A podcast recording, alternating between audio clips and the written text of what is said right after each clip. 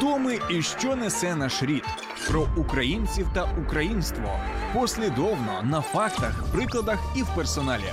В ефірі програма Код нації на радіо М.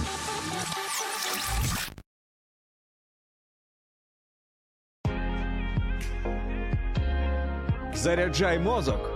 Слухай радіо М.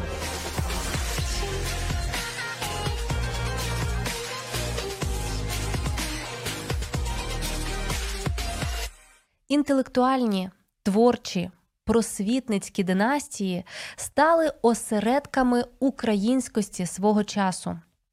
Ми вражаємося їхнім здобуткам, їхнім обсягам діяльності, але чи знаємо ми все про них самих, про долі їхніх династій і ціну їхньої дієвості?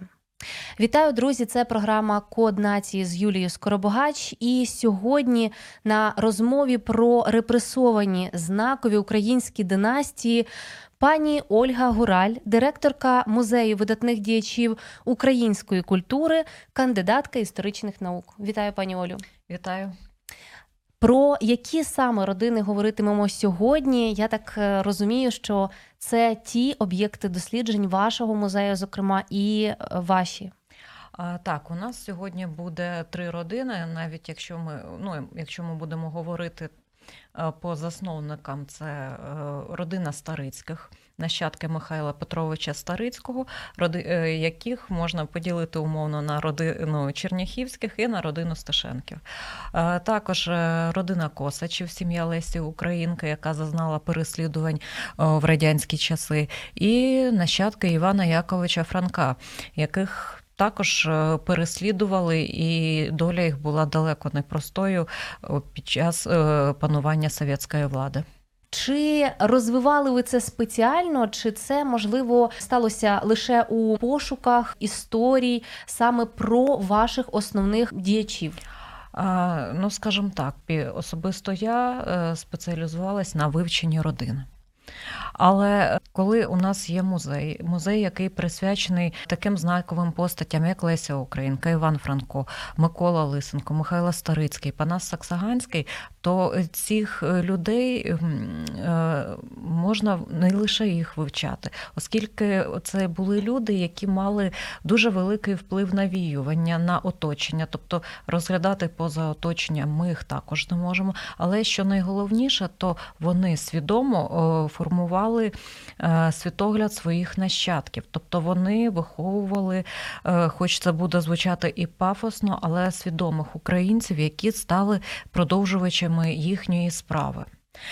Е, і, на жаль, уже в ХХ столітті, коли була встановлена совєтська влада, навіть з першими приходами більшовиків до Києва, ці люди розглядалися вже новою владою як потенційні вороги, які несуть небезпеку для більшовицького пізніше комуністичного режиму, і вони впали, е, вони підлягали, якщо не знищенню, то для того, щоб максимально е, е, закрити будь-які можливості для реалізації їхніх ідей. Існує досить багато літератури про ось ці династії. Принаймні, я зустрічала таку фундаментальну роботу саме про драгоманових е, косачів, що це чотири покоління письменників у цьому роді, mm-hmm. і що це взагалі безпрецедентний випадок е, світового масштабу, коли саме, наче знаєте, така не лише доля в mm-hmm. цілого роду, бути е, просто мега впливовими лідерами думок і е, видатними людьми свого часу, що це, наче передавалося з династії в династію, але це було їхнім ну хочеться сказати, геном, знаєте, тому що це насправді не просто те, що передавалося ну, якийсь фізичний об'єкт, а дійсно враження, що це ген. А справа в тім, що от якщо ми будемо брати основних представників ще з 19 століття цих родин, наприклад, родина Лесі Українки, Олена Пчілка. Яка е, свідомо створила, можемо сказати, специфічну, не специфічну, а свою власну систему освіти, виховання, е, завдяки якій вона прищеплювала е, погляди, е, піднімала, е, розвивала інтелектуальні здібності своїх дітей. Діти Старицького, діти Лисенка, вони формувалися, їх уже світогляд е, формувався у такому національному мистецькому середовищі. Те саме можна сказати і про Івана Яковича Франка, який е, своїми дітьми, незважаючи на те, що ця людина була е, постійно зайнята, постійно працювала, але він зі своїми дітьми знову ж таки працював, він вчив їх перекладу, була величезна бібліотека в родині, і ну, ми бачимо, що це не випадковість, це, це, традиції, це традиції родини, традиції, е, які вони пронесли. Інколи е, навіть. ем, Вони це зберігали в часи, коли це було складно зберігти, коли за це, за це могли і е, знищити. Але все ж таки вони продовжували нести цю ідею. Історія цих родин е, долі нащадків. Але все рівно, е, як би там не було, е, хтось поплатився життям, хтось віддав свій добробут, можливості реалізації в кар'єрі, але вони цю ідею зберігали, передавали і. Завдяки цьому, в принципі, завдяки їхньому доробку, завдяки доробку їхніх однодумців, ми врешті маємо незалежну Україну. І вони у нас переможці. Ось власне причина чи привід, е, чому маємо про це говорити і знати, дізнаватися більше. Так, ми зараз ми на прикладі от цих на і цих родин, і інших діячів, е, тих самих і Грушевських е, можемо назвати. Ну багатьох багатьох інших представників української інтелігенції, української еліти, і не тільки еліти, а взагалі ми можемо ми маємо вивчати уроки історії. І, по-перше, це дуже важливий фактор у формуванні національної пам'яті, національної самосвідомості. З другого боку, якщо ми нарешті не вивчимо уроки історії, у нас історія може повторитися. А зараз ми е, виборюємо в таких складних умовах, в такі складні часи. е, Знову ж таки, ми боремося за незалежну українську державу, і ми маємо знати, е, який у нас ворог.